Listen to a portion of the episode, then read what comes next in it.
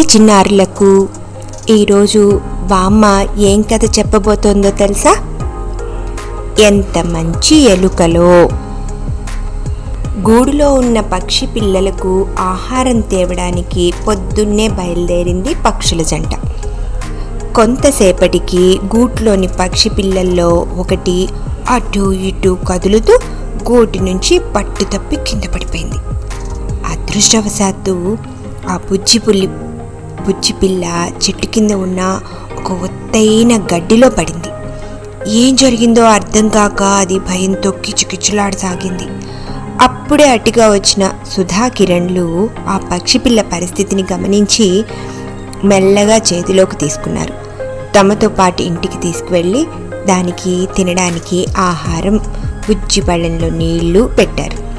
అది ఆవురావురమని ఆహారం తిని కొన్ని నీళ్ళు తాగింది కిరణ్ వాళ్ళ ఇంట్లో పాత సామాన్ గదిలోకి వెళ్ళి వాళ్ళ తాతయ్య ఎప్పుడూ కొన్న సన్న తీగల పంజరం బయటకు తెచ్చి ఆ బుజ్జి పిట్టను అందులో పెట్టాడు.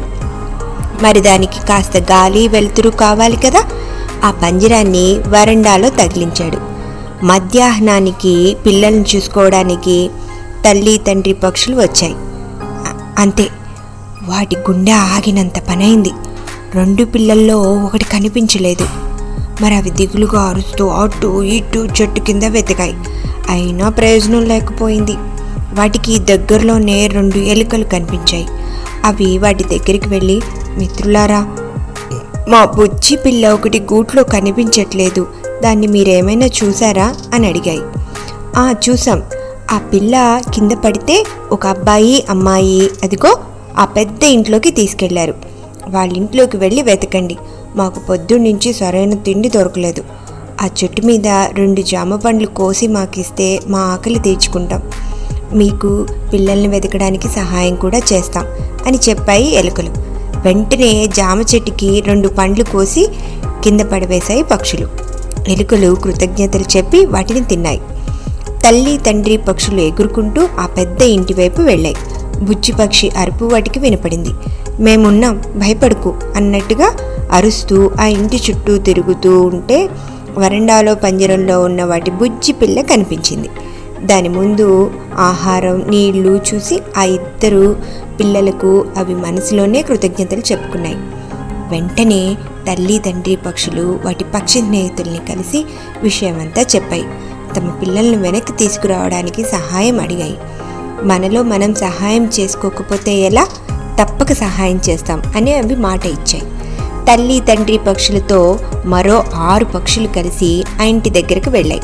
మరి పంజరం జాగ్రత్తగా తీసుకురావాలి కదా? తండ్రి పక్షి పొడవైన గట్టి కొమ్మ తెచ్చింది. దాన్ని పంజరం పైన ఉన్న కుక్కీలో పెట్టి ఇటు మూడు అటు మూడు కలిసి జాగ్రత్తగా పట్టుకొని గూడున్న చెట్టు దగ్గరకు తీసుకెళ్ళాయి. దూరం నుండి ఎలుకలు పంజరాన్ని చూసి పరిగెత్తుకుంటూ అక్కడికి వచ్చాయి.